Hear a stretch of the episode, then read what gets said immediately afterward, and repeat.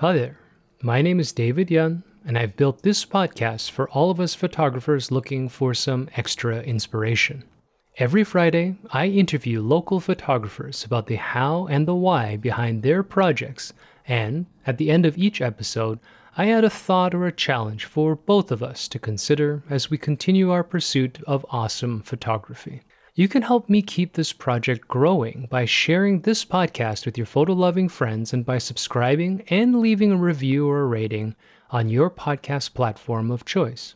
Ultimately, the goal is to stir up conversation and thoughtfulness about photography as a practice, and I wanted to start each episode with a thank you. Your attention and focus on these artists and these conversations help the community at large keep growing. So, without further ado, welcome to my viewfinder. Do you have a favorite person? That's always an odd question. Um, I, I don't think I do. It's it, there's, there's so many people associated with your life, and so you know my family, my wife and family, and uh, my my broader family, uh, whether it's in in Peru or it's in Britain, uh, and then it's friends as well and um, companions. So there isn't a single person. I think if I was to give the name of a single person, other people might be offended. Um, but it's a privilege to, to have those connections uh, wherever they are.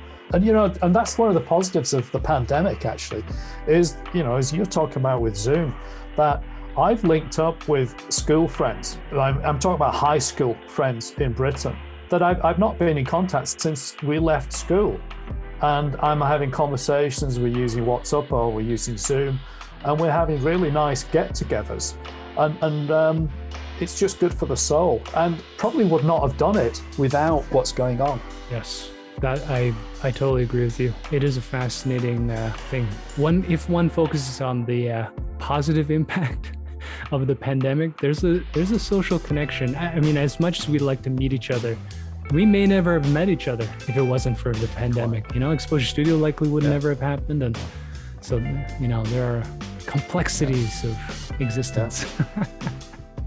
My Viewfinder is a proud member of the Alberta Podcast Network, locally grown, community supported. The Alberta Podcast Network is a program to support Albertan podcasts by connecting us with local businesses and initiatives to keep our stories and our interests at the fore. If you're interested in finding more Albertan podcast content in a wide range of topics, check out their website, albertapodcastnetwork.com, or you can connect with them over social media. They are at AlbertaPodnet on both Instagram and Twitter. This sponsored message comes from Park Power, your friendly local utilities provider in Alberta. They offer internet, electricity, and natural gas at low rates, awesome service, and profit sharing with local charities. In Alberta, you get to choose who to buy your internet, electricity, and natural gas from. If you choose Park Power, you're choosing a positive local business. Plus, Park Power shares its profits with local not for profits that are working to make a difference for their communities. Shopping local is very important to Park Power's owner, Chris Kozowski, and we love local here at the Alberta Podcast Network, so it's a great fit. Learn more at parkpower.ca. We close out our chat with some final insights from Ashley. His approach is not about taking pictures, it's about putting together stories and narratives that reflect his social principles, heritage, and community across cultures, across generations. Here's the conclusion of my chat with Ashley Nixon.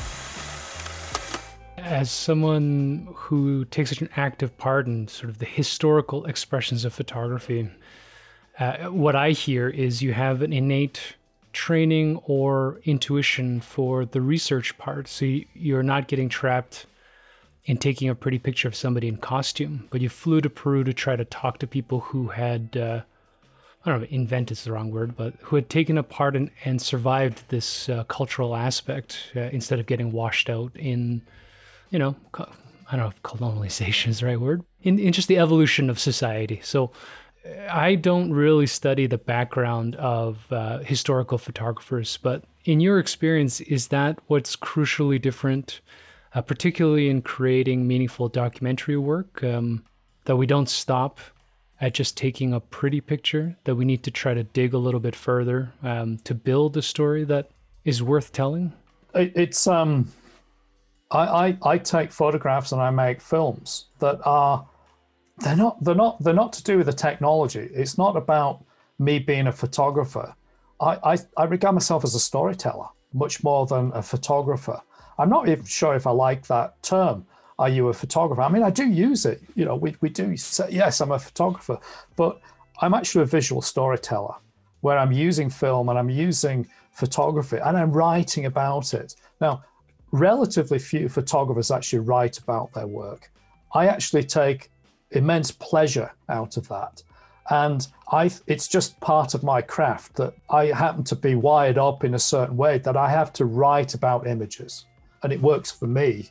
And, and I, I, I want to continue doing that. And when I approach a, a, a project like the one I've described, the Huaconada, I am going at it as a scientist, or, or I, I've got a, you know, a discipline there of research, got a PhD. It's not in sociology, but it's in ecology. But the work experience I've had after that has been very much on the social agenda. And I've been fascinated for many, many years about the integration and relationship between heritage that people follow and then apply to their current lifestyles. And how does heritage have a bearing on the sustainable development of their communities. And with a dance like the Huaconada, they are performing that dance, they are recognizing their ancestors. They are showing that that way of living, that relationship with their landscape, their relationship with their with their gods in the mountains in the Andes of Peru, that it carries on now. And the value to them is that they are proud of that heritage. They, they are taught it in their schools. They are proud to present that to the world. And in part, as a consequence of that, people are attracted to their community. There's some ecotourism that can be associated with that. But there's that well being that comes out of pride of where you are in a place on this planet. And that turns into how you go about your approach to life.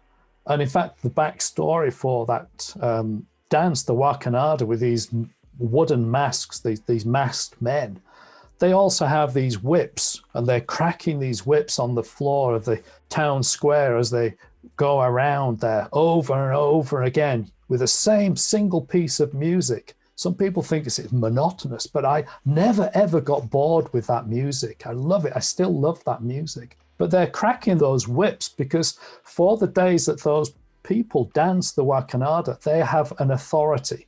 They have an authority equivalent to being the mayor of the town. And what they are doing is they are asserting their authority for just a, a, small period of time and looking at the social structure of their community. And if they see things are going wrong, parents are not looking after their kids properly, or they're not keeping their houses clean, or they're not sending their kids to school, they'll actually make a point. So you've got to do this right. And so the culture is turned into the contemporary lifestyle of being good to one another, uh, working as a community, showing respect. So these are things that you don't see in a photograph. All you see is the, the lovely costume, absolutely splendid costume and these people moving around and dancing. But it's that backstory that fascinates me. And indeed, in terms of photography, how do you actually capture that through a single image? Now, of course, the answer is I don't think you can. In most cases, you cannot do it with a single photograph. So you have to create that narrative represented with, with images. And of course, if you've got film, that, that makes it better because your film can also include conversations that you can't possibly capture in a, in a photograph. So having those conversations that relay this kind of backstory or explanations about who made those masks, why did they make them in this particular way? How do the people who make the masks make a living out of doing that and so on? That comes out of those conversations that you can relay back to your readers or, or, viewers by means of words or by moving pictures that go with the photographs. Actually, I'm, I'm really, really interested in that multimedia approach. I'm not satisfied with photographs alone.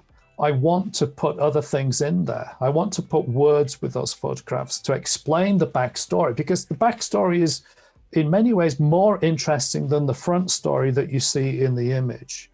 And obviously the moving images, but also with, in the case of this the Huaconada, showing to people the dance. Now, here's an interesting sideline on this, David, which is that, um, as, as I think you know, that um, Angela Boehm and I put on an exhibition at cSPACE in Calgary in February as part of the Exposure Photography Festival. And uh, Angela put up some fantastic photographs of forests recovering after fire in Canada. And I put up photographs from my latest book, Social Camouflage, but also showed some photographs from the Huaconada. And we had this concept called fire and masks. And it seemed to be a good fit. It was a good fit. I was very happy about that uh, exhibition at cSPACE. But the, the plan was most definitely dented by COVID 19, you know, because the physical presence of people going to that exhibition was extremely limited, that we had to make you know, considerable changes to the way we exhibited those photographs. But my plan initially, if COVID had not been there, was to have had most definitely a multimedia kind of experience. That the photographs on the wall were going to be accompanied by some short film segments being uh, projected onto a wall. There was going to be a soundtrack for there from the music of this dance. And I was also going to have uh, at least uh, in certain times of the week, I was going to have dancers performing this fantastic dance, the Huaconada. And so that was the game plan. And, and I actually believe that photographic exhibitions alone, just photographs on walls, are severely limited in what they can actually do to reach out and get that feeling into an audience. I was reading something. It was dealing with the evolution of language, both uh, from images and iconography uh, to repelling images and iconography, and now we live coding language uh, through both. And so, hearing you focus or hearing you being interested in building narratives, but also feeling like you need to use language as opposed to static images. Um, I wonder what your opinion is about how they coexist. So, in the thing that I read, there's a natural opposition because at any level, telling a story, either in images or in language, written word, uh, between languages, there's going to be yeah, coding, bias, cultural impact. So, as someone who is writing uh, a written narrative about your subjects, building static images around how you experience it. And then in some cases, um, filming. I don't know if it's supplementary, perhaps separate. So you have three. You have three dimensions essentially of approaching uh, an idea. Do you find that they have been working well together? Do they uh, come into conflict or overlap a lot? Glenbow had, uh, I think it was the Chanel exhibit, and they had a small room, uh, much to your uh, concept, where they showed a film interviewing.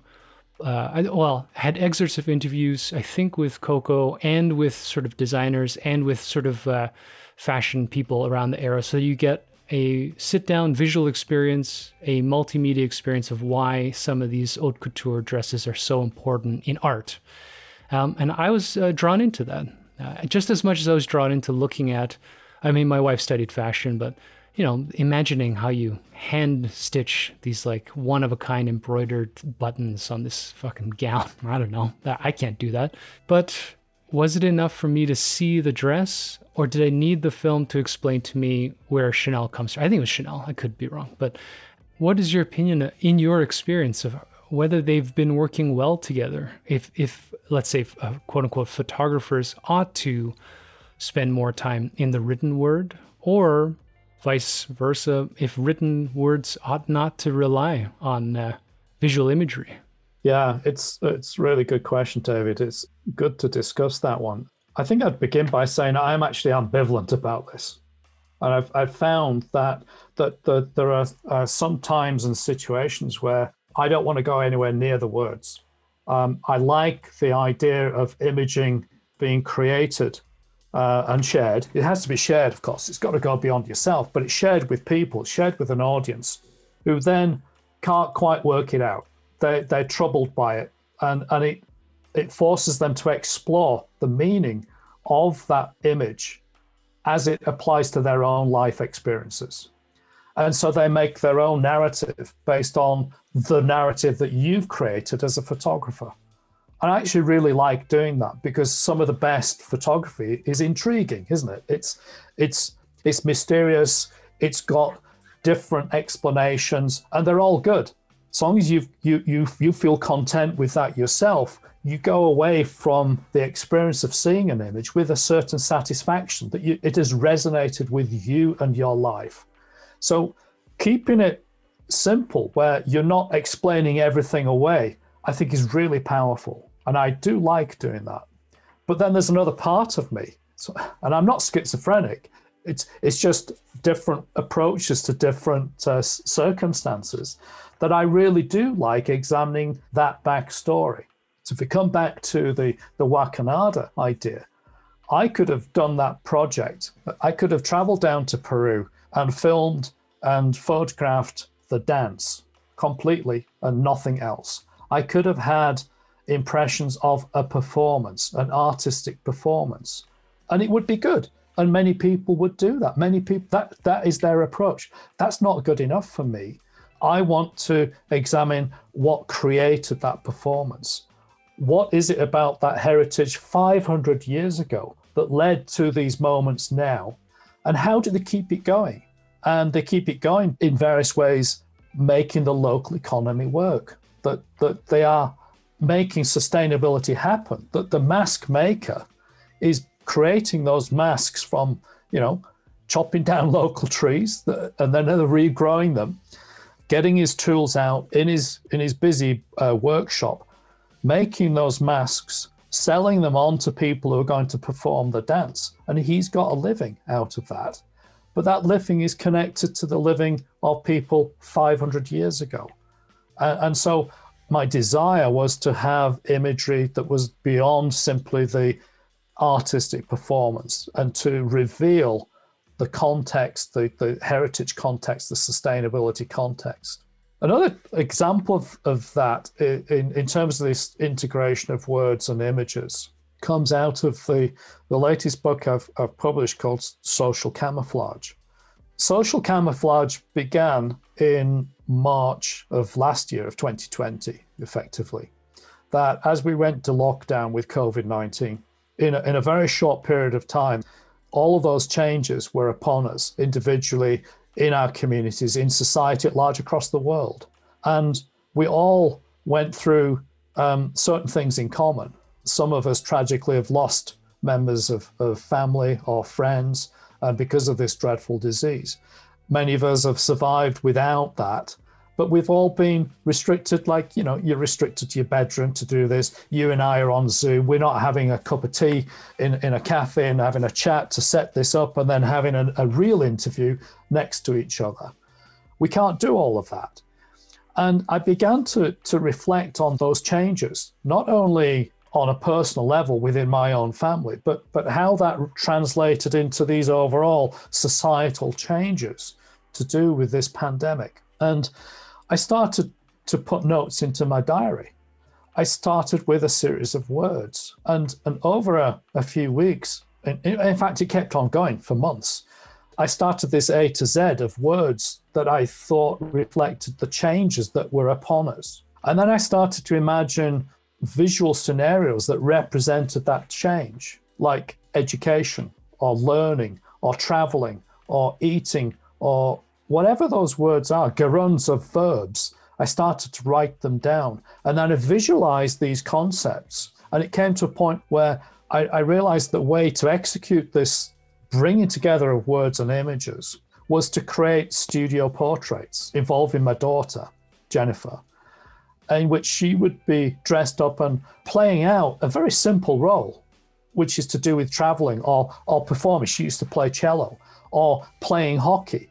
Playing hockey was stopped. You know, the season just disappeared. And that's just a small example of the change.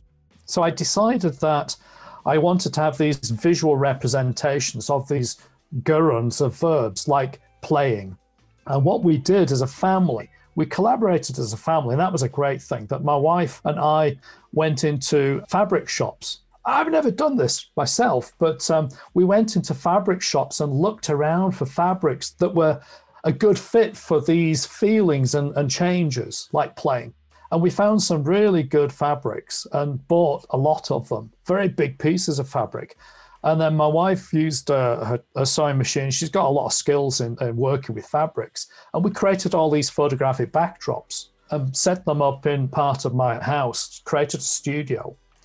And then we used the same fabric for these masks. And, uh, and so my, my daughter would pose in front of this backdrop with the same kind of mask. And so, like the one about traveling, she's there, she's wearing actually wearing my jacket, my sort of travel jacket. And she's got a backpack on and she's looking at a map and she's got a compass. And it's saying, look, we can't do this. And for the playing, can't play hockey. So I get some these images of her with her hockey helmet on, with this backdrop that seems to be a fit for hockey. And she's looking a bit miserable because she can't play the sport that she's been playing since she was a, you know, three years old. So created these visual representations around the words. And then what I did, and I'm quite happy with what I, I came up with in the end, that I decided that in this situation, I did not want to have lots and lots of text explaining what is going on. I wanted to avoid that. And yet I wanted to relate back to this initial idea in my notebook of this set of words. And so what I did was I went back through all these words and I said, well, how does that image fit against that word? and found, well, actually, the image is relevant to a cluster of words. So I created these uh, word clouds. And then I, I actually published them against some of these photographs and said, look, this next series of photographs, There's not chapters, but this next series of photographs is to do with these words. So I took out captions, took out most of the explanation, just one page of saying this is what I was trying to achieve, and then let the reader or the, the, the user of the photographs make their own mind up about what is actually going on there. And those studio photographs were then accompanied by other photographs that I was taking throughout the year of 2020, whether it was in Calgary or probably the same with you, David, that, that our holiday last year was, well, actually, we went to Drumheller for three days. That was our holiday, you know, but you stay close to home. We just had a little escape. When I went on that holiday, when I went up to explore the Elbow River and that kind of thing, go out for hikes, I was saying, what imagery can I take that goes with these studio portraits? So the the concept evolved in the course of 2020, and of course, it was a it became actually very therapeutic, which is a, an important part of photography. Um, that's why many people do it and keep doing it. But it was it was a replacement for those big and, and audacious plans I had to go back to Peru or go back to England. So can't do that. So what can we do?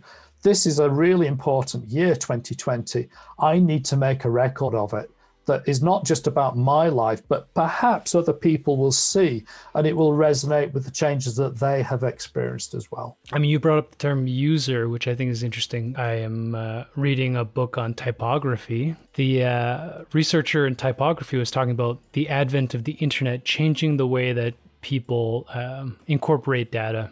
And then you're talking about putting on shows um, where I think what I interpret is requiring or asking a user or an audience to have active participation in the subject matter. So, uh, one of the problems with social media, in my opinion, is this scrolling and flicking.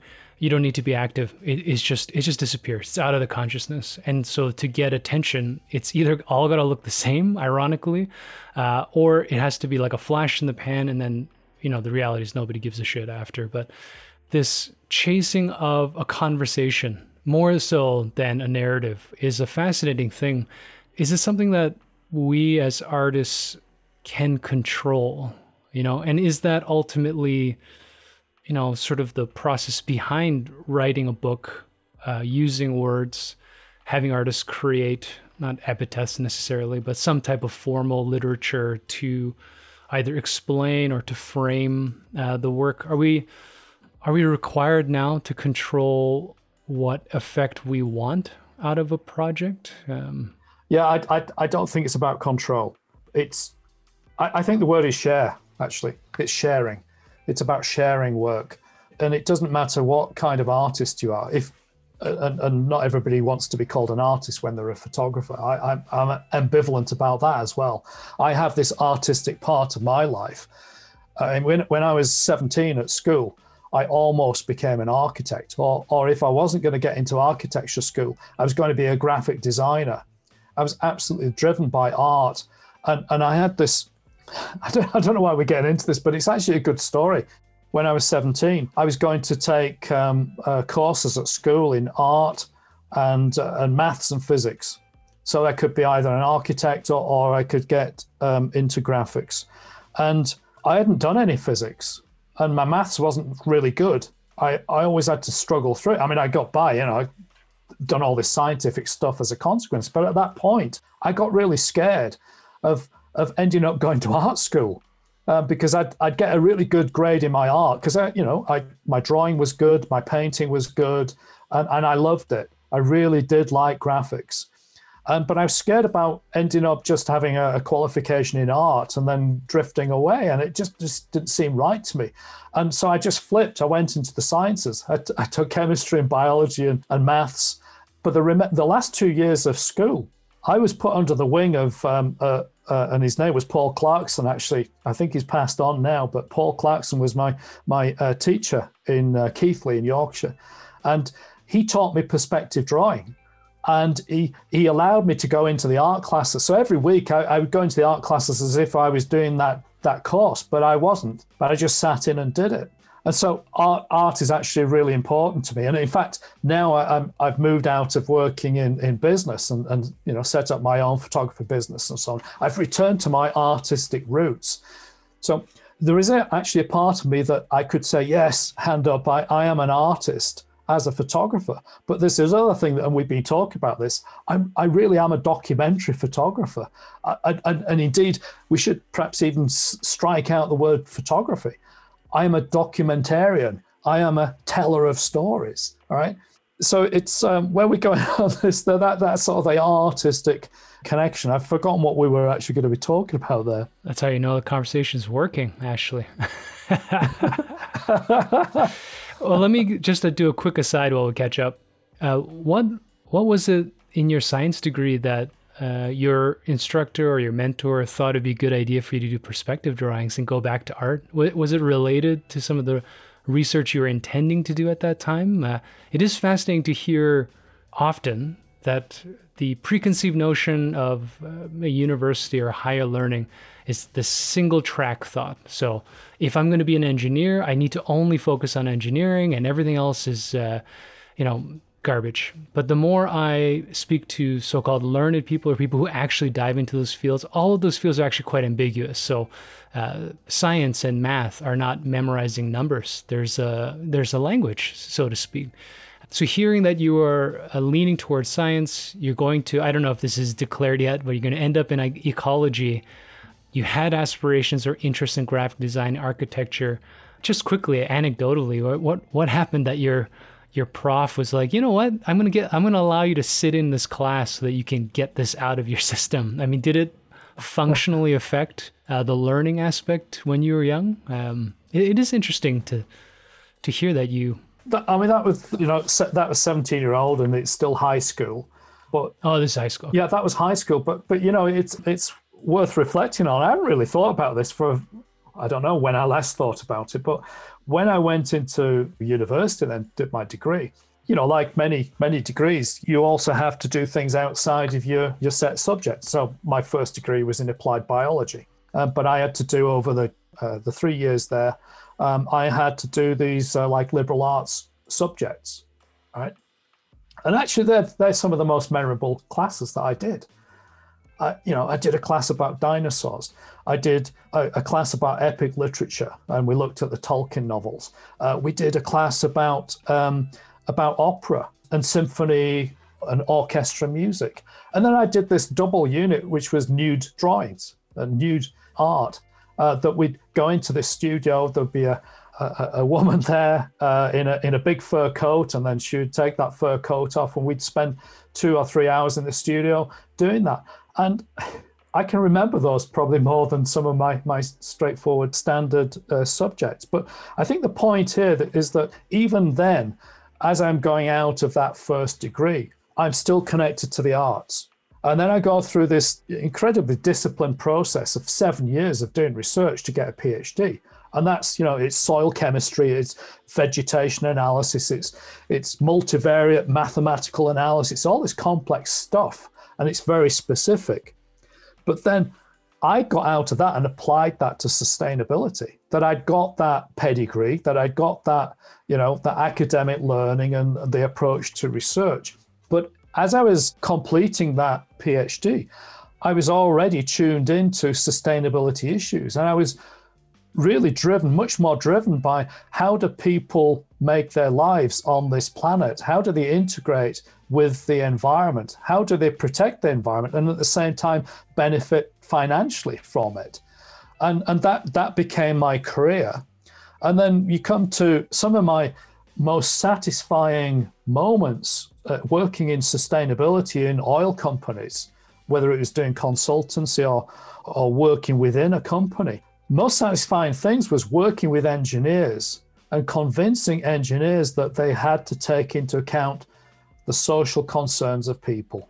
And that I remember this happening in a course that I delivered in Argentina with these hard nosed civil engineers and, and, mechanical engineers who were wanting to make oil and gas operations happen. And I convinced them that if you ignore the people in those communities where you want to explore for oil and gas, you will not do what you want to do.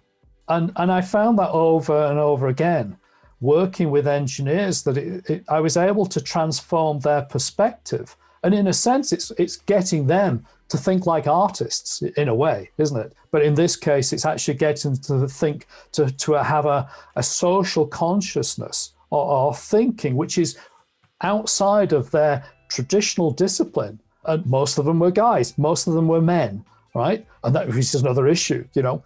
Uh, perhaps having more female engineers would help there, right? but but engineers predominantly are trained to be engineers. They're trained about the mathematics. They're trained about the physics. They do not get enough about the social issues, and yet that is the thing that stops them doing what they want to do. It's not the formulas. It's not the mathematical knowledge. It's people saying, "No, we're not happy about this." I, I am always drawn to this basic philosophical schism, really, between the rationalists and I, well, romanticists really at the end of the 19th century, but uh, just pertaining to the arts, it's become this binary characterization that artists are um, emotive and empathetic, intuitive, and kind of uh, really socialists by nature, which is fundamentally not true in practice, but that's the characterization. And then engineers in particular, uh, or businessmen, uh, or women are uh, very rationalistic, mechanical, industrialist, and have no empathy. But uh, what you're describing is this dialectical thing where I think the functional reality for human beings is we have both, and finding sort of a balance between the two is difficult. And photographers out of artists, I, I find, tend to lean the rationalist mechanical side too often because we have a, a medium that is mechanical. Um, whether we want to admit it or not. I mean, there are scientific and fundamental mechanical principles on how to make an exposure and how lenses work and uh, what the camera sees, etc. So it is fascinating to hear from you, uh, both that you had, uh, you know, an artistic intuition to start, that you uh, delved into a rationalist pursuit of science, um, but that you found a career sort of uh, not skirting, maybe um, uh, merging the two, uh, if anything. I, am oversimplifying your life's work, I think, but uh, um, and now that we're kind of coming to where we are today, I know you wanted to talk about your latest sort of uh, project, the, the, social project, really about uh, publishing books. You know, all of this in my mind was to get an idea of why books are so important to you and building these narratives and you know, I think it's outside, obviously, just photography. I mean, you've been kind of doing this for your career, uh, talking to people that are single minded and trying to give them a variety of uh, information. So I don't know. It's it's fascinating. It's very it's very social. It's very uh, nice to uh, want to try to make people softer. yeah. You know, there's um, I'm not sure I'd call him a role model. In, in, in fact, that would not be the, the point. But um, you think about Leonardo da Vinci. That's a really good example of someone who had such a massive creative mind. His, his artistic abilities, the Mona Lisa and so on, were, were phenomenal. And yet he was an engineer. He had two sides of his brain that were working so well together. And not everybody has got that. Very few people have got that ability. And I, I'm, I'm, I'm not for a moment trying to say I'm someone like that. But what I would say, and I'm proud of, is that I do operate as an artist and a scientist. And I always have. I've always had that interest, that crossover interest between the two. And it still happens because, you know, I teach at Mount Royal University and, and I teach this course. Well, I teach sustainability courses there, but I also teach a course called Writing About Images. And amongst other things, uh, one of the things I work with my students there is to explore how imagery is used to represent sustainability themes and how imagery is used to influence change in politicians or people, uh, make them think about a situation, make them perhaps make a donation or make a political decision. But of course, imagery is terribly important, really, really important in that.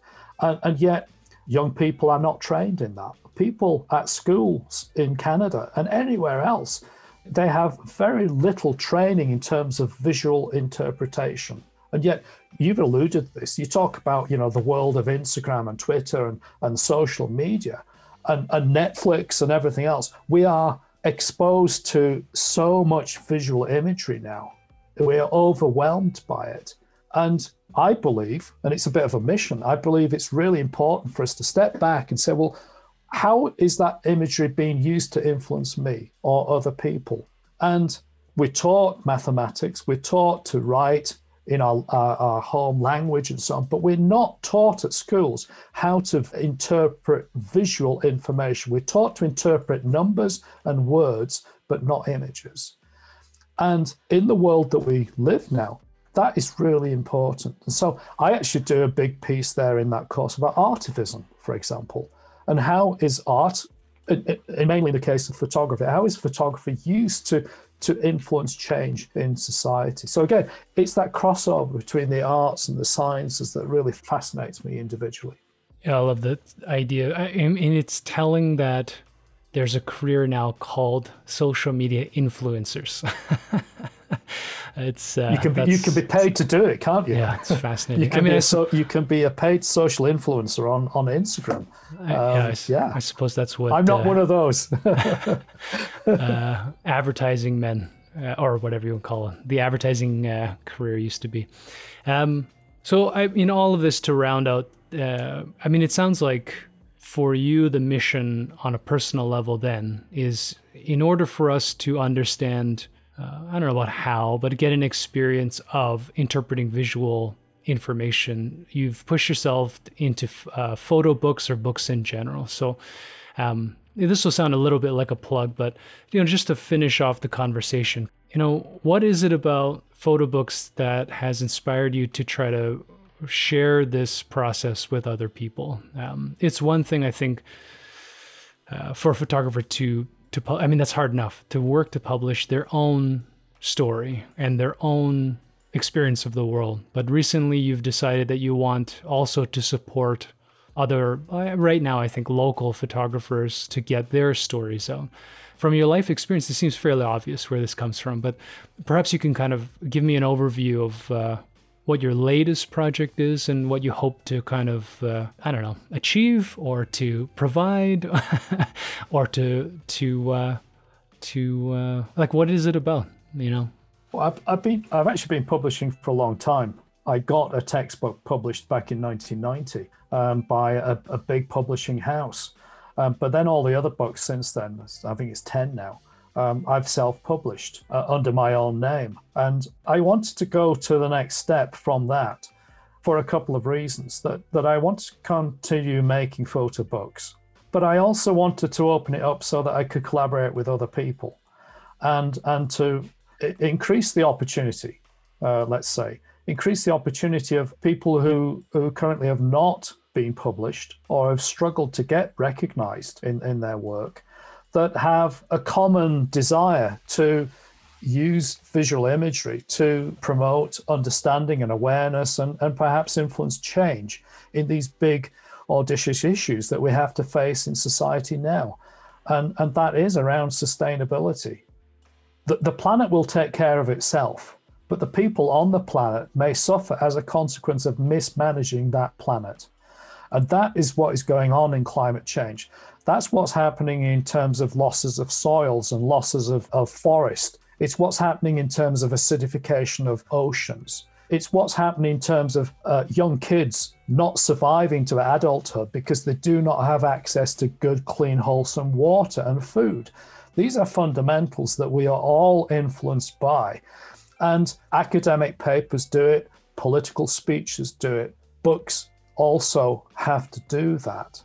And, and once you've got, you know, magazines like National Geographic uh, are putting forward on this agenda, and there's plenty of literature out there, I do believe that there is a space there for carefully curated sets of small, accessible, and which means affordable books that are are putting forward visual messages to do with these sustainability themes. So because that's what I've done all my career, you know, whether it's academia or working in business and now working as a photographer, sustainability is my tagline. It really is what I do. It's what I think about consistently through every day. But I want to go beyond just me doing this to find uh, a collection of, of like minded souls who want to apply their, their artistic approach to the world to these big, important issues.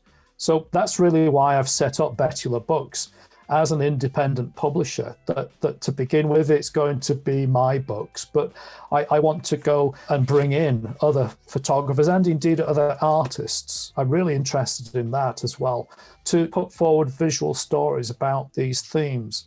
And it's interesting because you you you were talking about you know Instagram and, and the, the, the frustrations there. I, I'm ambivalent about Instagram and Twitter as well. And this issue again of being bombarded by so many images and you know you, you do you, you know scrolling through these images nothing sticks or very little sticks but i actually want to respond to your previous challenge i think there is a place for photo books there but it's got to be affordable and accessible photo books.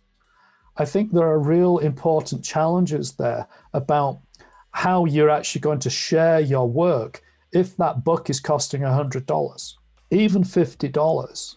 Now, the, the realities of the marketplace are that printing is expensive, distribution and shipping is really expensive. And so books cost a lot of money. But books that are like magazines or zines are less expensive. The unit cost goes down, but you can do them in a way that still keeps the quality up. And that's the niche that I want to operate in. So it's cost effective but high quality um, photography and other arts that are really exploring these sustainability themes. Yeah, I uh, I think it would be interesting. It would be inspiring if we can see a medium or a mode of uh, publishing work again exactly like you said that's accessible to the people that are most motivated by it you know if, if you have a hundred dollar hardcover photography book that's a very niche audience and likely an audience that i won't say is part of the problem but uh, while they may have financial means are not going to be the ones that are going to be marching um, and as we've learned uh, you know the power of zines uh, coming from the UK. You know, zine culture is uh, probably a little bit more influential than has been in Canada, anyways. But just getting social uh, so, social liberal messages out in something that might even be a free pamphlet versus a subscription, even to National Geographic. I mean, I grew up with National Geographic magazines in the house, but you know, my parents paid for that. That's not a particularly accessible medium anymore. But yeah, if we could get photo works, uh, artworks, narratives out in a way that you know my son or my friend who's truly a struggling artist could actually pick up you know, participate in this sounds like a worthy cause. I'm just cynical in everything i think about whether that's plausible or not. But i guess you're going to find out actually for us because uh, uh, i've published a magazine uh, here in calgary and while uh, the printer did a great job making it very affordable for me it's uh, it's very difficult to keep viable. You know there's a lot of effort as you know to just going to publish one uh, to produce one book um, of your time. So never mind the, the functional printing and shipping in Canada. I don't know if it's different in the states or in Europe, but Christ, it costs 15 bucks to send a letter almost these days. So I don't know what the nuances you'll face there, but you know, I hope it works out. Thanks, David. um, all right let's let's wrap up. I mean, first and foremost, Ashley, I, re- I really appreciate you taking the time to talk to me. Yeah, it's great to learn something about you.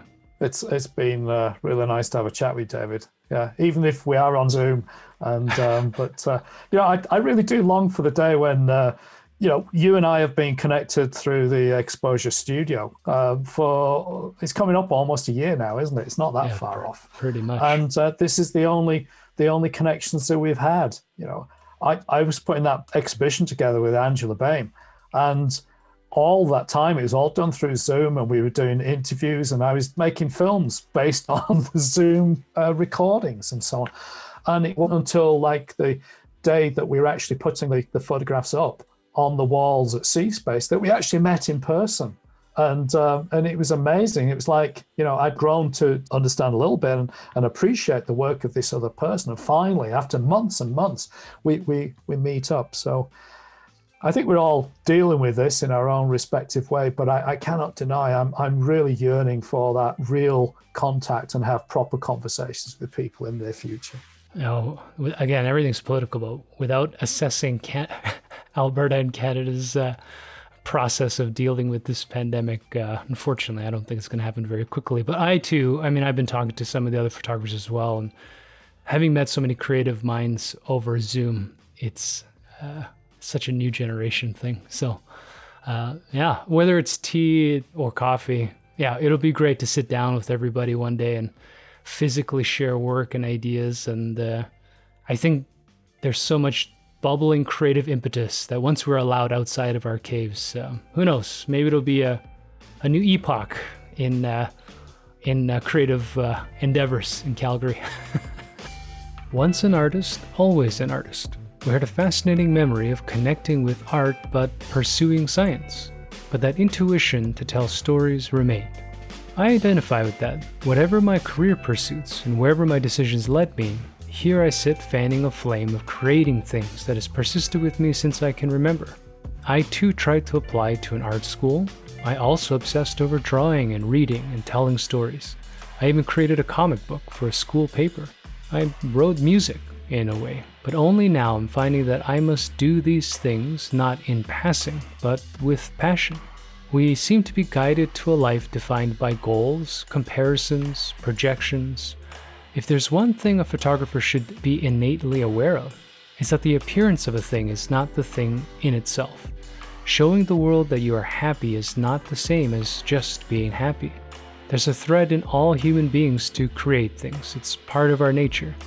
What form that takes, be it sculpture, food, business, dance, sports, taking pictures. I'm beginning to suspect that creativity itself may simply be the only purpose of life in principle. We seem to be created by some miracle or something, science, faith, who cares? And we have the ability to create. It's a fascinating circle. I'm always caught in a trap of needing to prove that I'm creative. Maybe it's time I just go out and create something.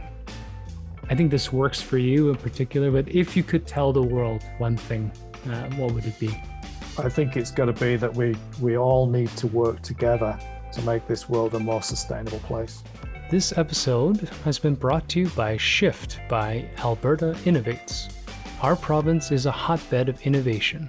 Now, in season two, Shift's hosts Katie Dean and John Hagan put the spotlight on Albertan innovators working to improve the world one ripple at a time. Here's a taste of the Shift podcast by Alberta Innovates. Make Shift by Alberta Innovates your next podcast binge.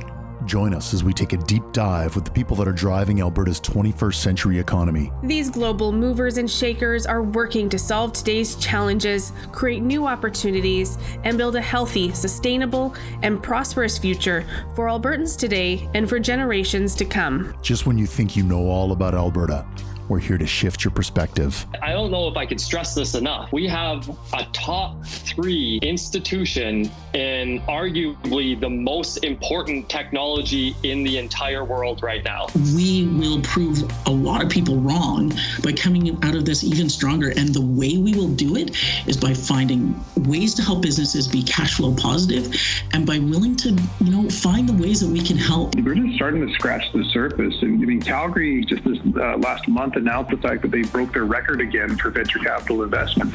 And some of this is in fintech, some of this is in a whole bunch of different areas where we originally didn't even you know have these types of core industries in Alberta. We have diversification in our DNA. We just have forgotten about it. Sincerely, we are blessed in Alberta to have all the infrastructure that we do have. Tune in to Shift by visiting shift.albertainnovates.ca or your favorite podcast app.